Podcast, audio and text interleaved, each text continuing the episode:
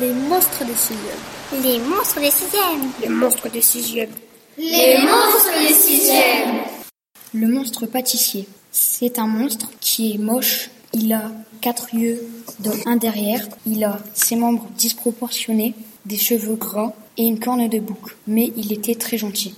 Il veut être pâtissier et sa spécialité, c'est le cupcake. Alors, il crée une boutique, il met plein d'affiches et du coup, il y a plein de clients qui viennent déguster ses cupcakes, mais dès qu'ils voient son aspect effrayant, ils, ils paniquent et détruisent la boutique. Le lendemain, le monstre va voir le scientifique. Il lui demande une potion pour le rendre humain.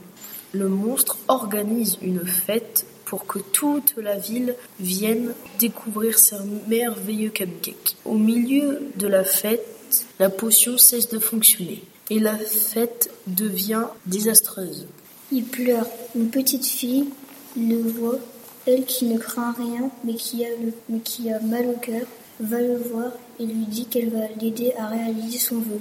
Quelques jours plus tard, le monstre reconstruit sa boutique et la petite fille devient vendeuse et le monstre fait ses merveilleux cupcakes dans sa cuisine cachée de tous ses clients et ils font plein de succès avec eux. Il a beaucoup d'argent, il construit un parc pour apprendre aux enfants à faire des cupcakes. Il achète une maison au bord de la mer et maintenant tout le monde veut de ses cupcakes et il ne se préoccupe plus de son aspect monstrueux.